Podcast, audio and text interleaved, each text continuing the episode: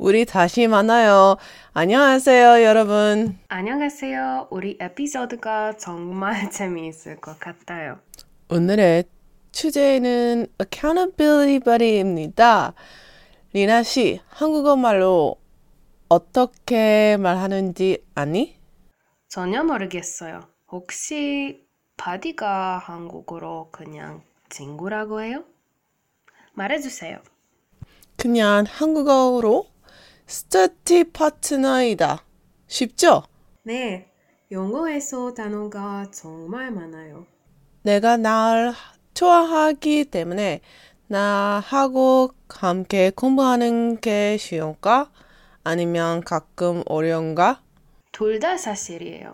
가끔 그냥 시야하고 이야기하고 싶은데 공부하고 싶지 않아요. 근데 우리는 같은 언어를 배우고 있어서 그 때문에 같은 문제도 있어요.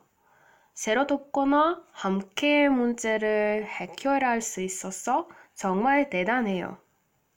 어릴 때는 좋아하지만 어릴 때는 싫어. 근데 그 이유는 재미있기는 했는데 가끔 공부하기 쉽지 않을 때 공부해야 될 느낌이야. 그래도 나는 크게 나쁜 거라고 곧 생각하지 않나. 저도 같은 생각이에요. 좀 궁금해요. 우리는 만나기 전에 스터디 바디 있었어요? 아니면 저는 시야의 첫 스터디 바디예요. 혹시 내가 조금 질투나? 아니요. 아마도 조금만. 스터디 바디가 전에 있으면 어떻게 새로 인건했는지 물어보고 싶었어요. 결국 사이마다 달라요. 넌 그냥 궁금하구나. 사실 올해 초부터 다른 한국어 학습 자들한테 대화를 시작했는데 일관 성이 없어서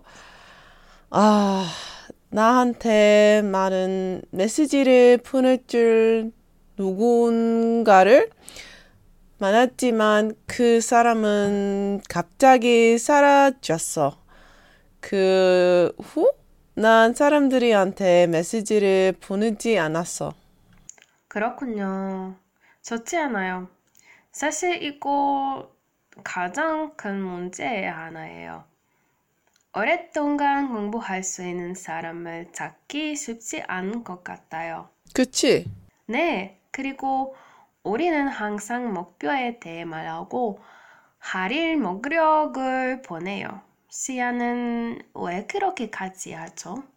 나 너한테 리스트를 보내면 내가 너한테 뭔가 공부하냐고 물어봤어. 난 그게 알아서 그냥 공부할게 될 거야. 널 수명시키고 싶지 않아. 지금은 그런 말을 하지 말아야겠지만 저는 항상 시야가 자랑스러울 거예요. 공부를 전혀 안 해도 괜찮아요. 진짜로?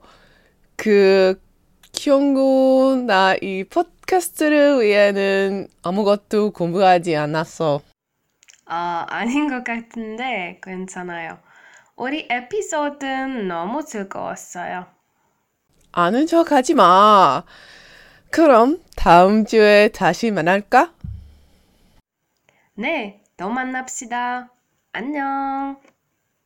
안녕.